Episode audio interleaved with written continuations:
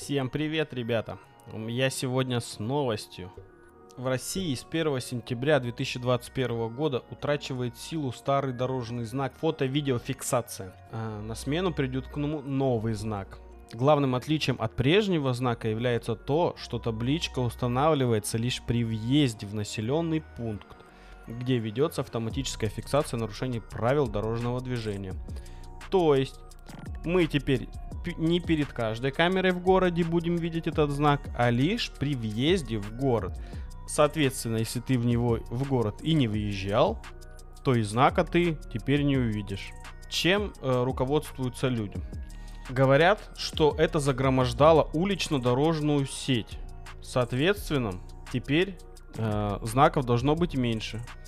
Предложение о введении дорожного знака было внесено в конце 2020 года московскими властями совместно с ГИБДД.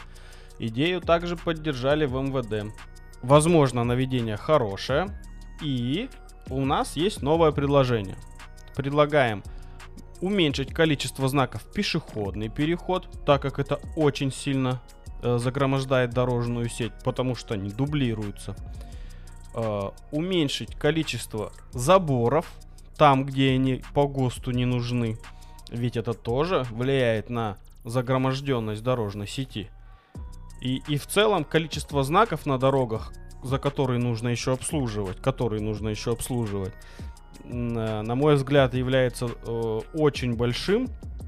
И людей это может даже больше путать, нежели помогать им соблюдать правила.